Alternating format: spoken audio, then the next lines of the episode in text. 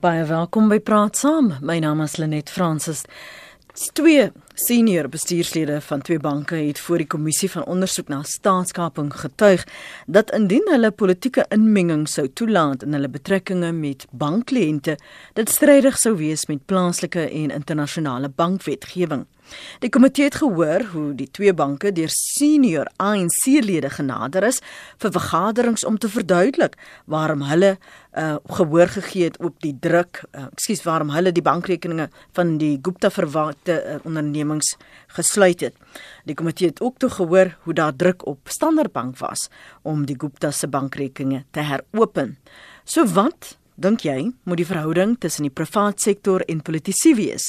In die verlede was daar baie spekulasie en druk op politieke partye om byvoorbeeld hulle donateurs of hulle geldelike ondersteuners bekend te maak. Nou hoor ons van bankhoofde wat please call me skry. Ons gaste is professor Anton van Niekerk, direkteur by die Sentrum vir Toegepaste Etiek by die Universiteit van Stellenbosch. Goeiemôre Anton, welkom. Môre net. Baie dankie vir jou tyd. Theo Venter is politieke ontleder verbonde aan Noordwes Universiteit. Goeiemôre Theo. Goeiemôre en goeiemôre Anton. Hallo Theo. Môre, môre. So Anton, wat is jou indrukke van die verwikkelinge wat ons tot dusver gehoor het wat ontvou daar by die kommissie vir die ondersoek na staatskaping? Veral die feit dat ANC-lede sommer please kom hier na bankhoofde. Dis 'n netjie.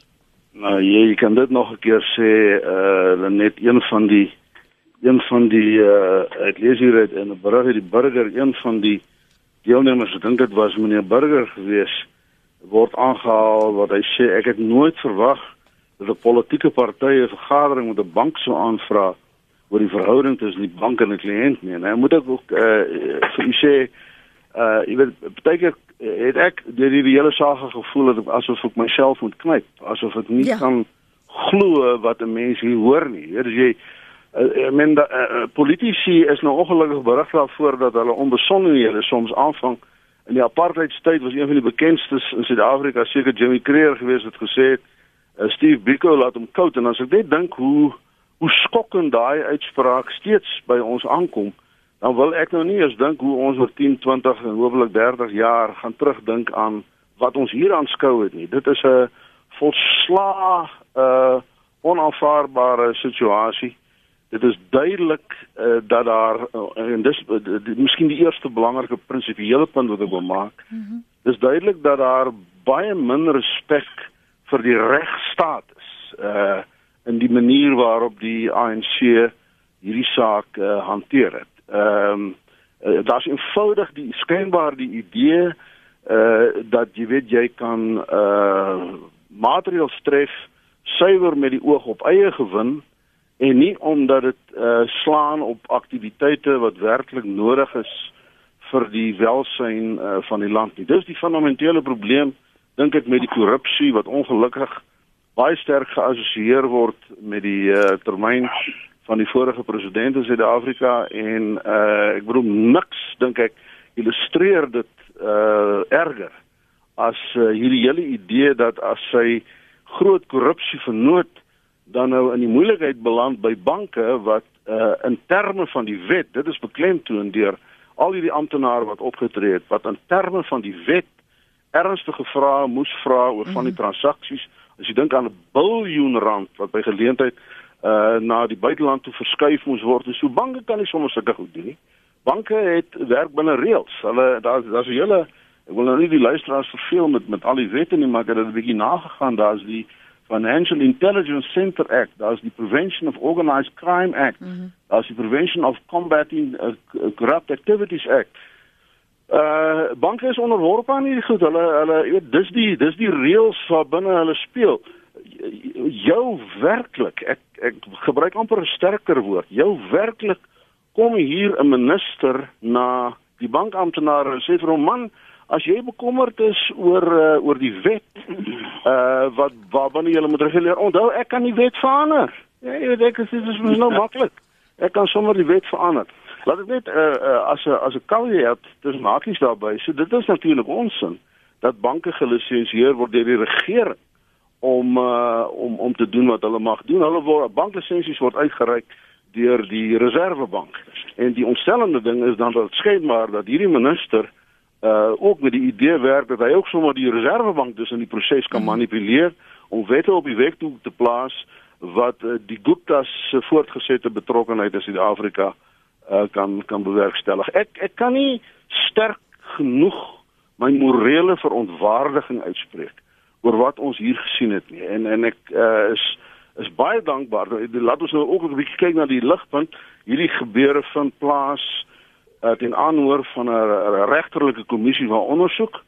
Uh, uh maar dis amper snaaks om aan te dink net as mense nou die geskiedenis lees. Meneer Zuma het op 'n stadium 'n geregtelike kommissie van aansoek ondersoek aangevra na die banke om te sê hoekom wil hulle dan nie vir die zoop vir vir die, vir die Gupta's uh, verder uh, uh, dienste lewer nie. So jy weet ek bedoel in 'n sekere sin net het reg en geregtigheid prosedureel dan nou ten minste hier gesê uh, dit is die regte plek. Ek dink dit is regverdig absoluut 'n uh, regterlike kommissie van ondersoek en uh, uh, ek moet sê ons het nog altyd gesê by al die slegte nuus oor Suid-Afrika dat uh, dat daar's daarom een ligpuntjie en dit is ons het 'n werklik gesonde bankstelsel. En dit wil daarom vir my voorkom asof die optrede van hierdie leiers van die werklike groot banke eh uh daarom uh, daai reputasie hier gestand gedoen. Ek weet nie of Theo met my mm. saamstem nie, maar ek sou dit wou sê. Jy jy jy stel dit baie mooi in die sin baie keurige woordbeskrywing as jy praat van morele verontwaardiging. Uh daar in die fletse sou ons sê die nerve om ja, vir my te laat die nerve, die, die nerve om vir my te laat ontbied. Maar dan moet ons tog die konteks ook verstaan te jou.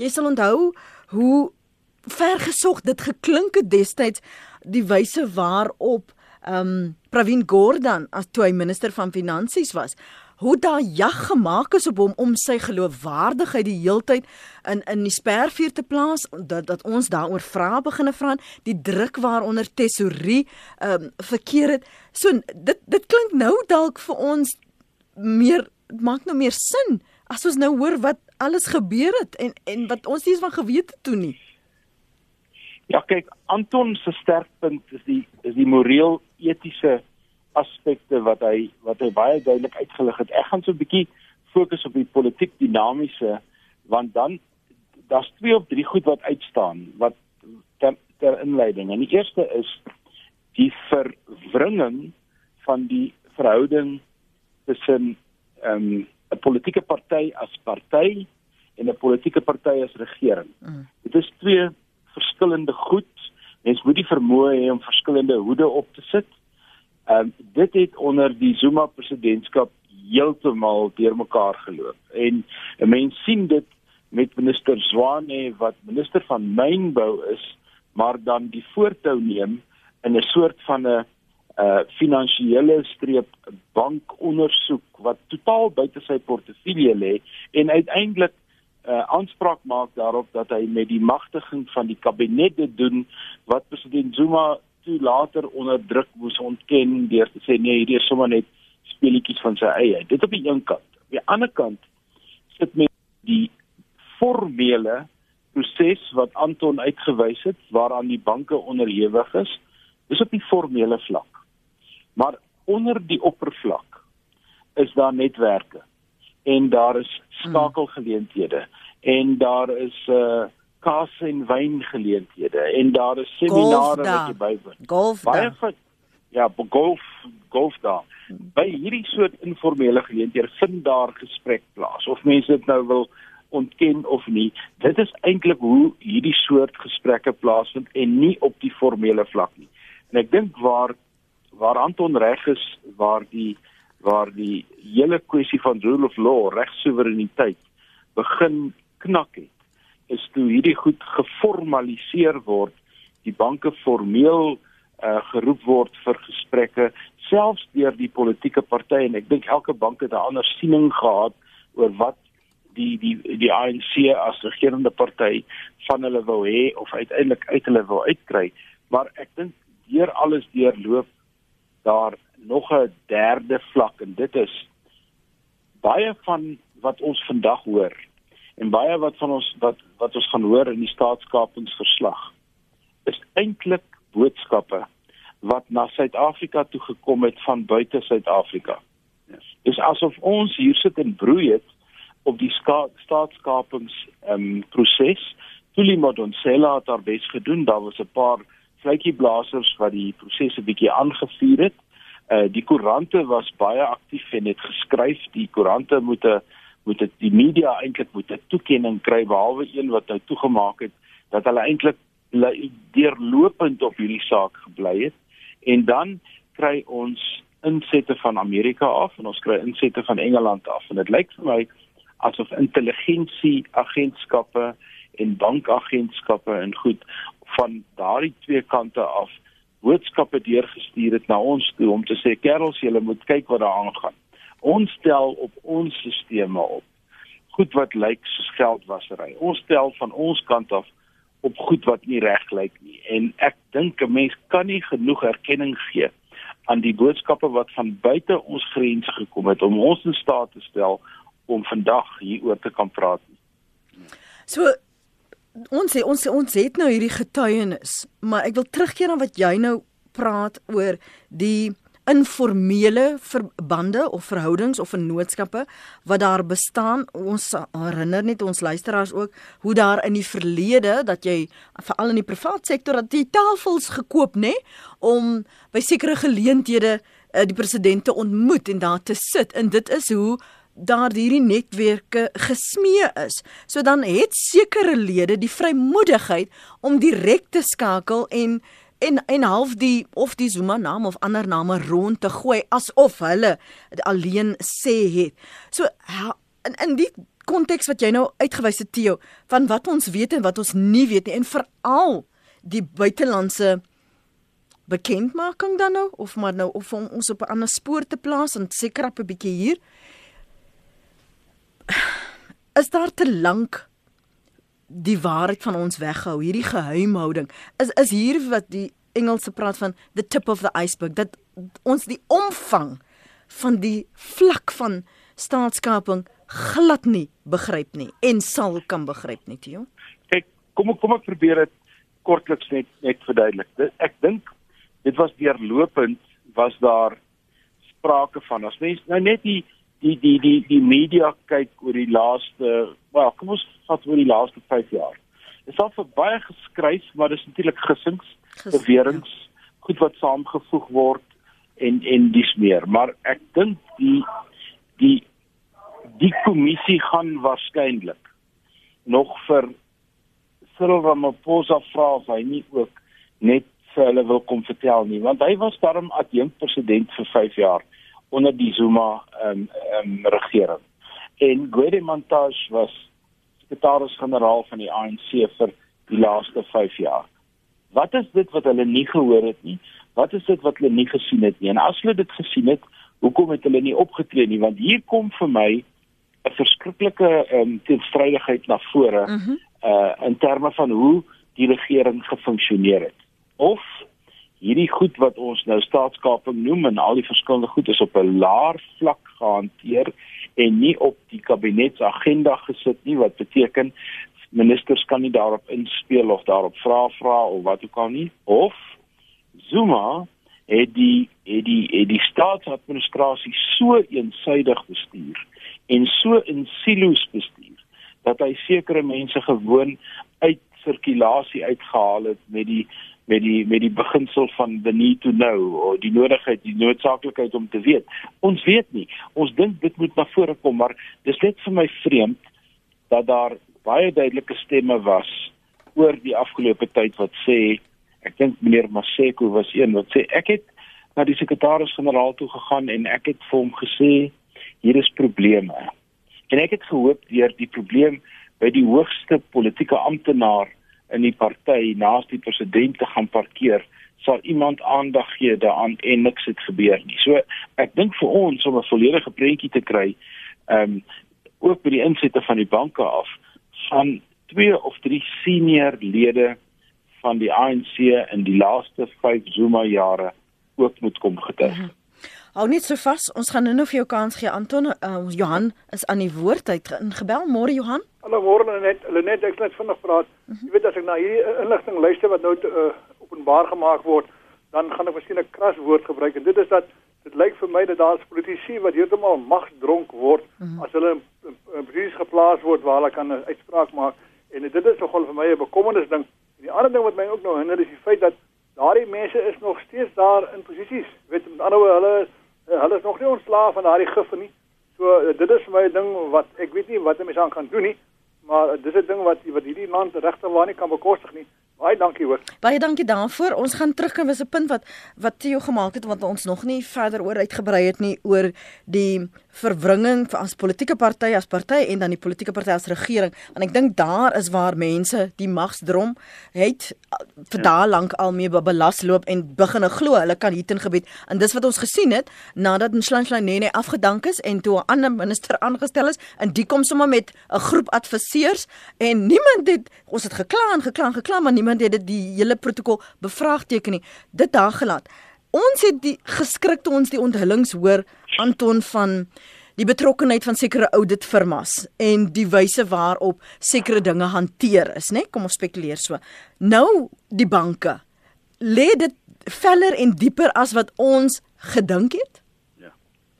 Kyk, eh uh, Lenet, dit is eh uh, vir my moeilik om kategories daarop te antwoord want ek sal nou nie ja. sou beweer ja, dat ek ja. nou weet 'n klomp inside information eh uh, daaroor het nie. Dis in ons sê.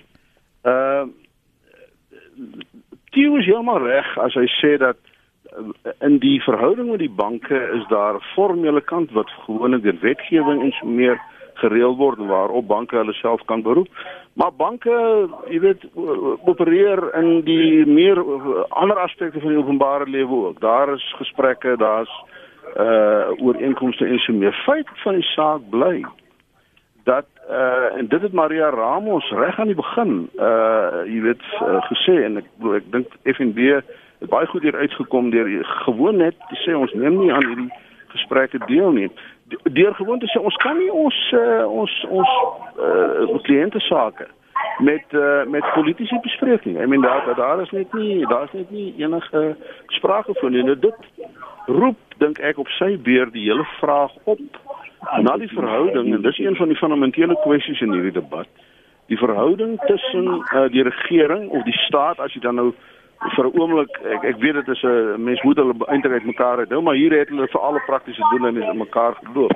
Kom ons verskil dit is nou maar as een entiteit die regering staat en dan kan die verhouding tussen hulle en die sakewêreld aan die ander kant. Wat presies uh, is in orde om daar te gebeur en wat nie. En daar uh, hou net so vas. Uh, is bevrees dat meneer Zuma toenemend soos wat sy termyn aangeloop het, die indruk begin skep het dat hy uh, dat hy eenvoudig jy weet redelik kan inmeng soos wat hy wil. En ons moet weet power corrupts om aan te sluit by mm. jou inbeller van net nou Johan wat gepraat het oor magsdronkheid, maar daar's daai bekende uh, Lord Acton uitspraak nee wat sê power corrupts but, but absolute power corrupts absolutely. absolutely. Uh, en en dit is waarvoor ons hier versigtig moet wees.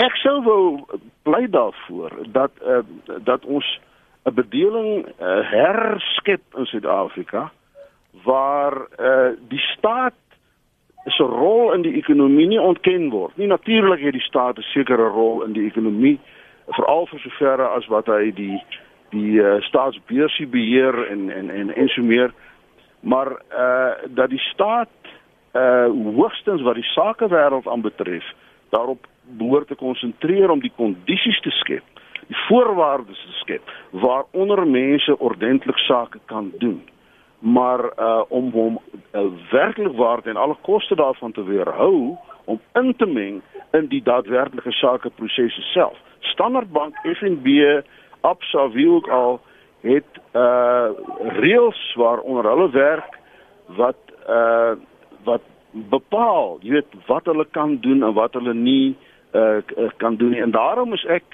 uh, by, by by al die interessante dinge wat jy gesê het, is is ek ehm uh, uh, versigtig om die uh, jy weet om om te veel waarde te hê aan hierdie onderskeiding tussen die formele kant en die informele kant rondom hoe banke opereer. Uh daar mag uh, informele prosesse wees en daar mag oorwegings wees wat nou nie altyd akkommodeerbaar is presies onder jou formele prosesse nie, maar uiteindelik en as ek dan ook dit mag sê vanuit 'n meer morele uh posisie uh om die wet van 'n land te gehoorsaam is die morele ding om te doen. Uh, ek sê nie alle wette is altyd moreel nie. En as hulle nie is nie, dan moet hulle inderdaad uh, verander word. Maar maar maar ons kan nie die ons kan nie die reëls verander terwyl die spel aan die gang is nie. Jy weet dat daarvoor moet mense 'n bietjie terugsit mm. jy moet daai formele reëlings moet jy moet jy in ag neem en moet jy honoreer as jy 'n instelling soos 'n bank is.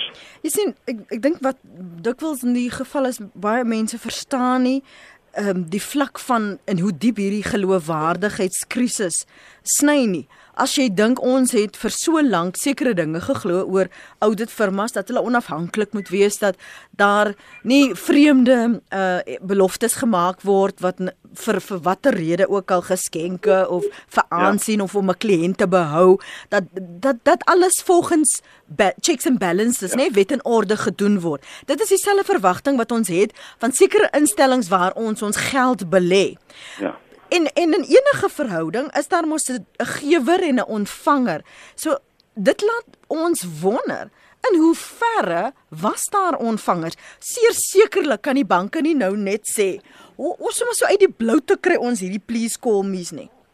Theo, want want dan het tog 'n verhouding bestaan. Daar is 'n klimaat geskep dat 'n sekere ANC lid kan dink eh, hy kan dit mos maar stuur en hy gaan teruggebel word. Want hoekom stuur jy please kom as jy nie weet die persoon weet wie jy is nie? Ja. Uh, laat laat ek ek sou baie graag hoor wat Theo daaroor sê net. Laat my net een ding daaroor sê. Goed. oor jou belangrike vraag ook oor die oor die uh, audit firmas en so meer. Uh 'n wesenlike aspek van gesonde regering en van van 'n van 'n gesonde ekonomiese stelsel is dat daar vertroue moet wees in instellings. En ek is bevrees dat die manier waarop KPMG ook hier opgetree het in in in van in in en so aan is ehm um, is is in daai opsig uiters bedenklik. Ehm um, so weet ek ek ek dink ons oh, een van die mense kan nou lank praat oor die definisie van korrupsie en wat dit alles behels. Ek wil nou nie die uh, luisteraars verveel nie met 'n paar meer uh, akademiese opmerkings daaroor. Maar as jy as jy die literatuur ook lees oor korrupsie, dan dan is is een van die wesenlike dinge dat mense wat in posisies van gesag uh, hulle self bevind, tree op op 'n wyse wat net hulle self bevoordeel en nie diegene wat werklik daardie bevoordeel moet word nie. Dit is die hart van uh, van korrupsie. En dit beteken dat die vertroue waarmee ons regering in mag stel as ons hom verkies by 'n verkiesing, die vertroue wat ons behoort te hê in daai regering, dit word wesentlik ondermyn. Ehm um, kyk uh, daai verhouding kan individueel ja. wees, maar dit kan ook uh, ten opsigte van meer sosiale voordele wees. En ek dink dit is een van die groot dinge wat hier skeef geloop het. Kom ek net kom ek probeer net 'n ander invalshoek neem op dieselfde verskynsel en dit is as 'n mens kyk na die groot audit firmas en ons kyk na die groot banke in Suid-Afrika, dan is daar omtrent 4 van hulle en ek dink die groot audit firmas is ook maar 4 of 5. Mhm. Mm in 'n in 'n redelike klein ekonomie waar 'n ekonomie met 'n geweldige blootstelling aan die buitewêreld, meer as 60% van ons ekonomie is eintlik uh invoere en uitvoere. So ons is 'n baie blootgestelde ekonomie. Nou hierdie audit firmas en hierdie banke het baie baie proaktiewe en aktiewe bemarkingseenhede. So vir hulle is die eerste prys om een of ander regeringskontrak in te palm.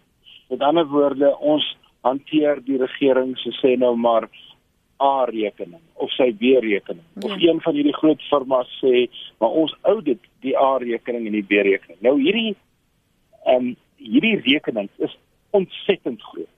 En en die diensfooie verbonde aan hierdie rekening is geweldig groot. En as jy nou na die banke se se verklaring van hulle winste gaan kyk, dan sal jy sien omtrent die helfte van die winste wat banke maak is uit diensfooie uit. Dit is nie in die ou dae soos dit was uit rente uit of beleggings of wat ook al nie. Dit gaan oor dienste wat gelewer word. So hier is 'n geweldige kompeterende omgewing. Dis eintlik wat die punt wat ek wil maak en nou kom die regering en nou kom Anton se moreel etiese vraagstukke kom nou absoluut in die spel in hierdie kompeterende omgewing.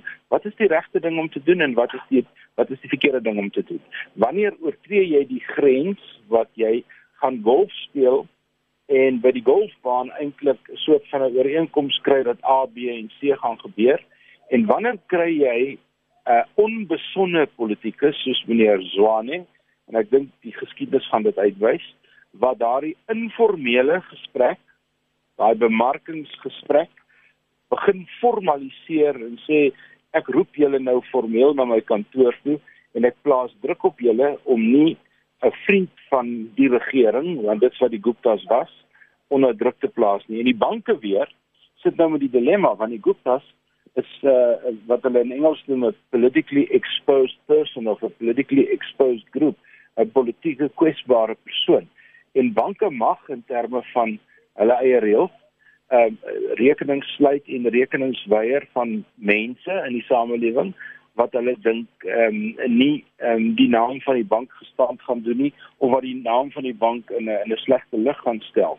En ek dink hier het die hier het die konflik op sy op sy sterkste begin kom. Ek dink daar uh, Anton het, het die reëls tussen wat praat wat sê 'n mens by die golfbaan en by die negende puitjie en wat sê jy om 'n uh, ja. tafel by 'n formele vergadering? Daar dink ek het die het die skote begin klap. Hm. Ja. Maar uh, miskien moet ek net uh, as ek ek stem heeltemal met jou saam toe. Ek dink dis 'n baie belangrike punt wat jy maak.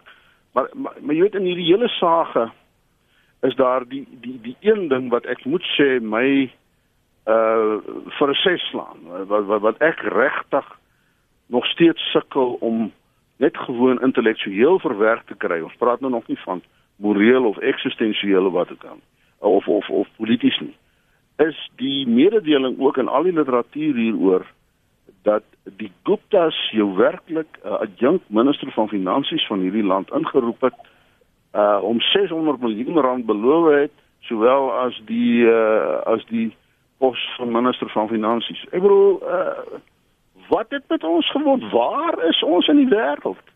Waar jy as sulke dinge moontlik is en hy het dit self soos ons weet voor daai kommissie nou die dag uh getuig. Ja.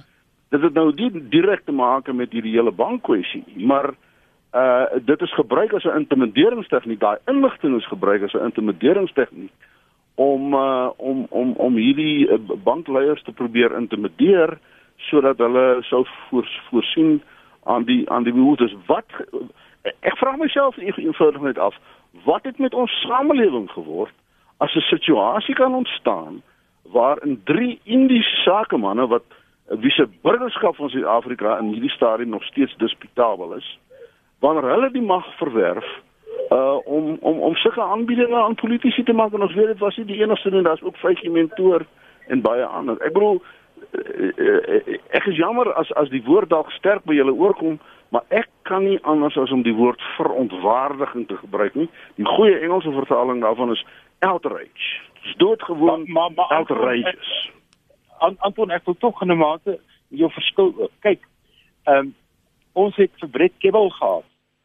Brett Kebbel het op sy op sy stadium behalwe dat dit nou 'n bekende feit is vandag dat hy miljoene der miljoene rande se aandele gesteel het met die hulp van onder andere groot uh, uh maatskappye en hier en daar was daar 'n bekende maatskappy by van die van die van die audit firmas en dis meer.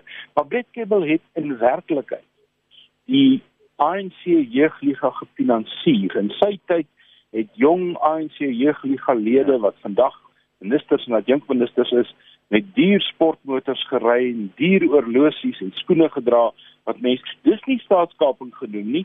Dit was miskien net 'n oormatige beïnvloeding of wat mense ja. ook al wil noem. Ek dink met die Guptas het het die het daai grense geskuif. Hulle het basies gedoen wat Brett Kebbel gedoen het op 'n hoër vlak, maar ek dink ehm um, die ek het nou nie 'n goeie Afrikaans vir in your face nie. Die die arrogansie. Mm, die arrogansie wat is reg toe. Ja. Mm. Ja, die mate waartoe hulle hierdie goed blaatant begin doen het wat beteken. Hulle het gevoel hulle is polities beskerm. Jy raak arrogant en jy raak jy doen die goeders wat die Guptas doen as jy voel jy is onaantastbaar. Jy gaan land op water klop. Ja.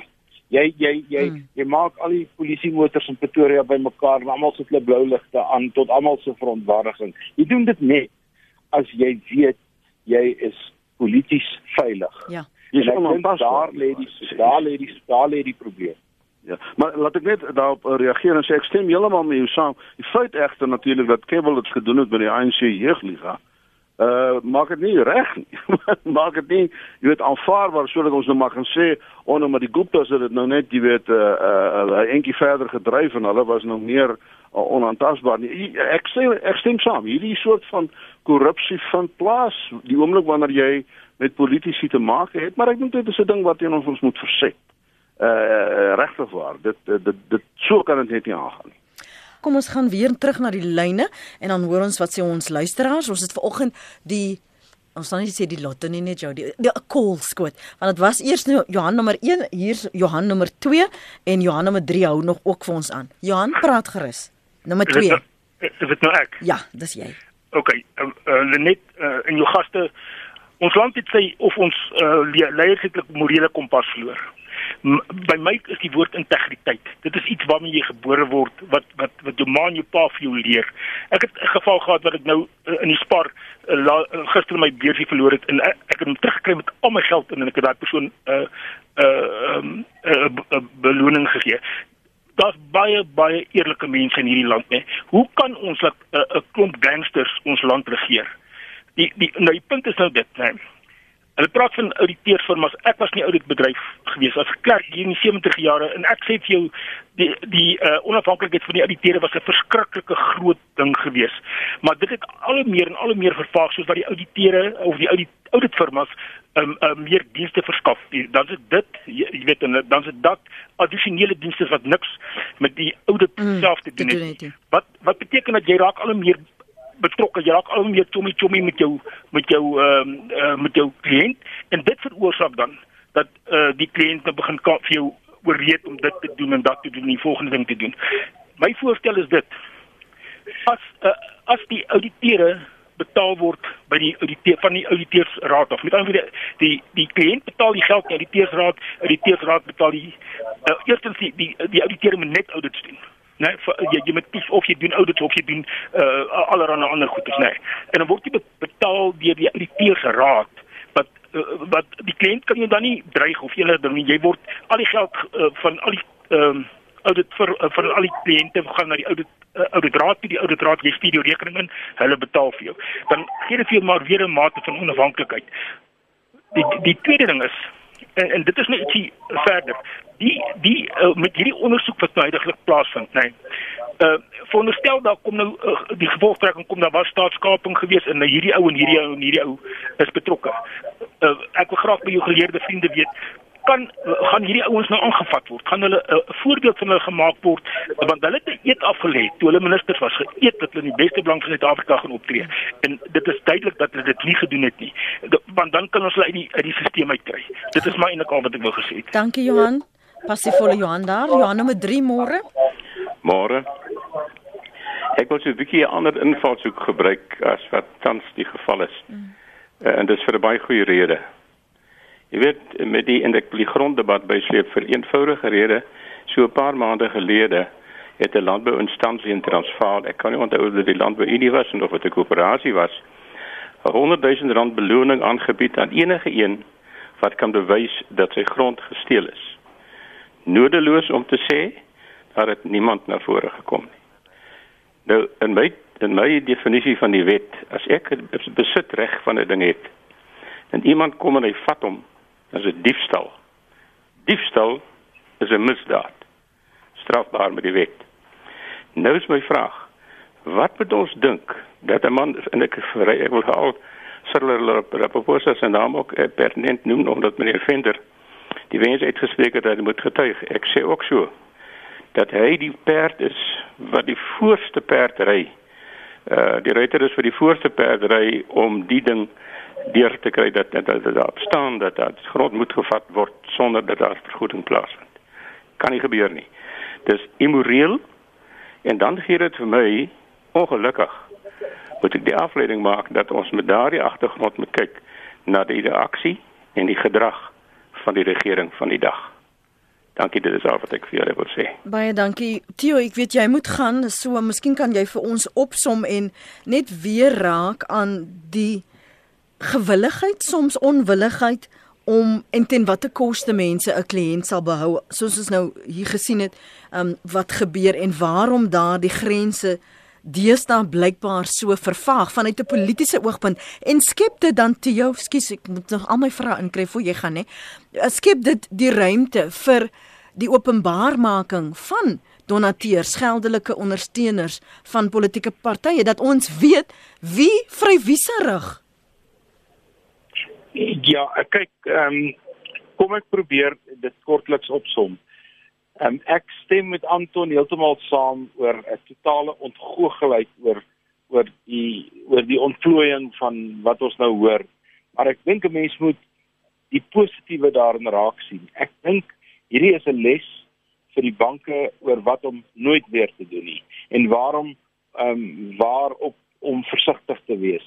Ehm um, KPMG se naam is nou al 'n paar keer genoem omdat hulle baie reputasieskade opgedoen het ehm um, deur hierdie hele proses en waarskynlik 'n permanente ehm um, knak weg het ehm um, deur al hierdie goeder. So daar is nou 'n daar is 'n geweldige sensitiwiteit by hierdie instansies, die die auditfirmas en en ook en ook die banke oor hoe hulle verhouding moet wees met die regering en op watter manier hulle dit moet ehm um, bestuur van hier af. So ek dink die positief van al die negatiewe goed wat ons hoor is ehm um, hier's 'n hele klomp mense wat teruggaan na die na die moreel etiese tekenbord om te sê daar's dinge wat ons kan en daar's dinge wat ons nie kan doen nie.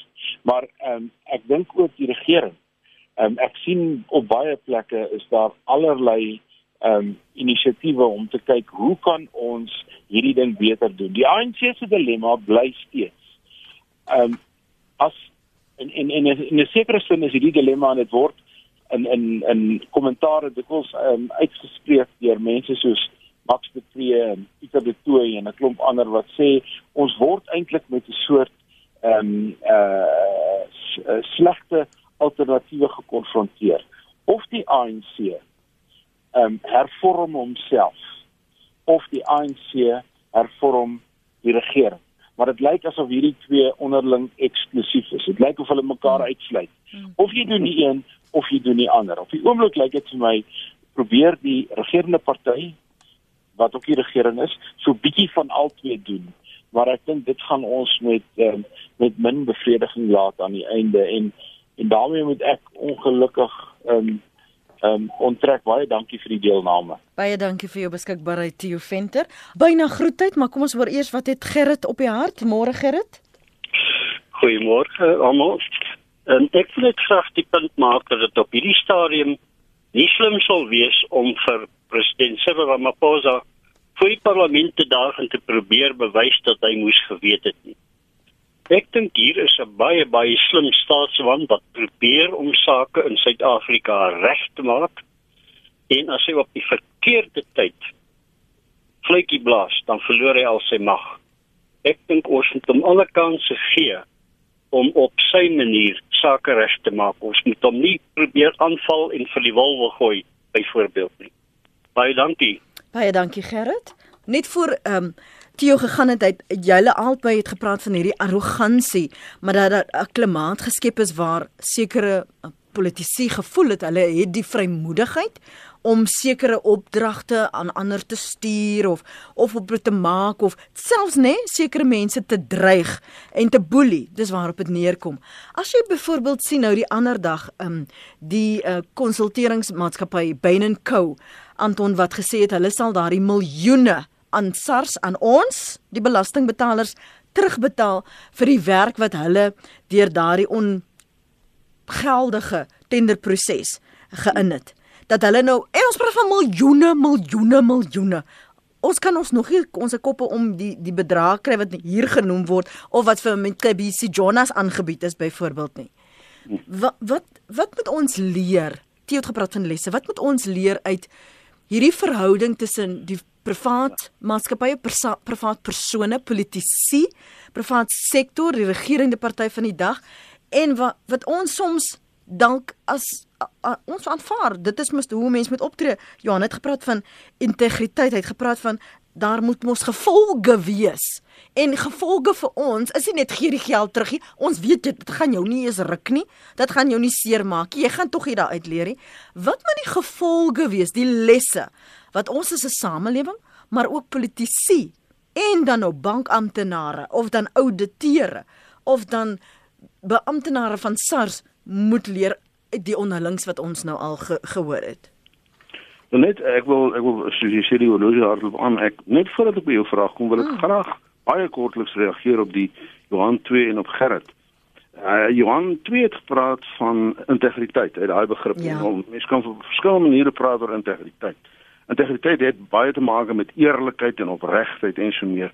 Maar daar's 'n baie belangrike ander betekenis van die woord integriteit en dit is om môre te wees dieselfde as wat ek vandag is. Dat jy op my kan reken, né? Ja. Dat jy dat daar vertroue is om op uh, iemand te reken. Daarom daarom sou ek sê uh een van om terug te kom na jou vraag, een van die heel belangrikste behoeftes wat hierdie hele uh affære uitwys is hoe ver vertrouensvlakke in Suid-Afrika al geval het omdat mense in magsposisies dink dat hulle is nie verantwoordbaar teenoor diegene uh aan wie hulle verantwoordbaar moet wees en in wie se diens uh, hulle staan. Ek dink dit is ergens in die Bybel as ek dit nie mis het ding. Ons is maar die Bybel byhaal nie.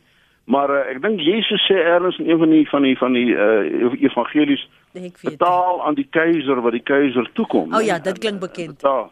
En en ek bedoel daai daai beginsel so um, om nou by jou vraag uit te kom oor ja, dan net wat wat wat Gerrit uh, uh, dis moet several ingeroep word. Ehm um, ek is ook geneig om uh, te wonder oor die wenslikheid daarvan. En natuurlik hy was lid van die van die Zuma uh, uh administrasie, maar aan die ander kant is hy ook daarom nou die man in beheer wat onmiddellik opgetree het om die beskuldigings oor staatskaping wat al so lank tyd rondvlieg om dit uh om dit uh jy weet aan die orde te stel. Ek my advies as ek so voorbarig mag wees vir meneer Ramaphosa sou net wees kry hierdie saak so vinnig as moontlik kry kry so vinnig as moontlik beheer oor die agenda van hierdie saak. Kry uh ook wat die gronddebat en ander uh debatte aanbetref. Uh wys dat jy is in beheer van die ANC want daaroor is daar vrae. En solank daar 'n uh, fundamentele verdeeldheid binne die regerende party voortbestaan, gaan meneer Ramaphosa sukkel om uh, om werklik die indruk te skep dat hy die agenda genoegsaam onder sy beheer gekry het sodat ons met 'n nuwe bedeling kan voortgaan. Op jou spesifieke vraag oor die gevolge, ek dink nie die gevolge lê oral op alle vlakke nie. Ja.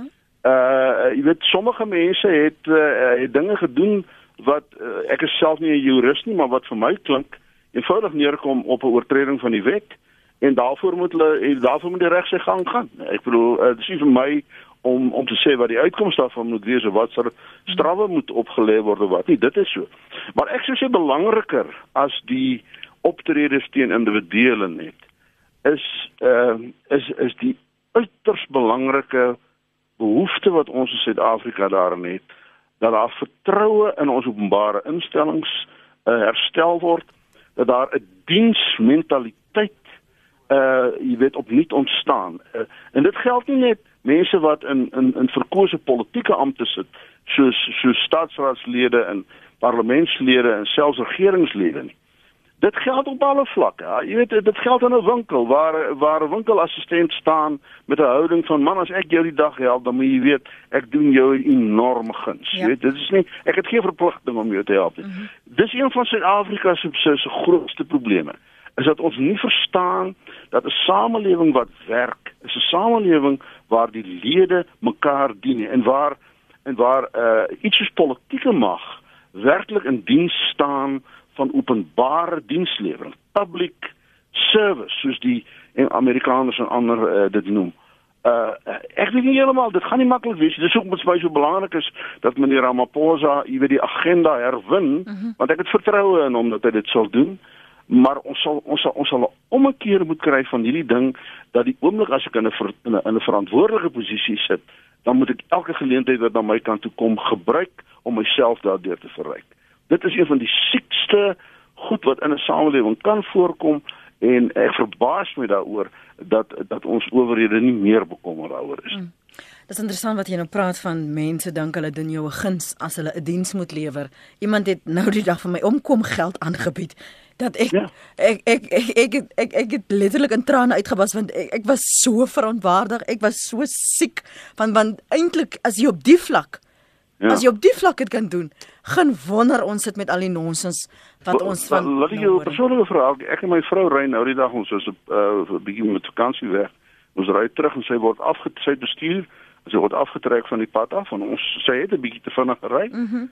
En ons verwag, jy weet, hier gaan nou 'n uh, uh, boete na ons kant toe kom. Die die verkeerskonstabel vat haar uh, bestuurslisensie. Mense is ook altyd bekommerd as jy bestuurslisensie van jou verwyder word, maar hy kom heel vriendelik terug en so meer, staan allerlei praatjies en maak duidelik nie regtig 'n plan om vir ons 'n boete te gee nie, ja. maar duidelik met die verwagting dat daar uh, jy weet 'n bribe, soos ons sê, aan hom aangebied word. Ons is baie dankbaar dat ons dit nie gedoen het nie ja. en hy het ons uiteindelik in vrede laat gaan.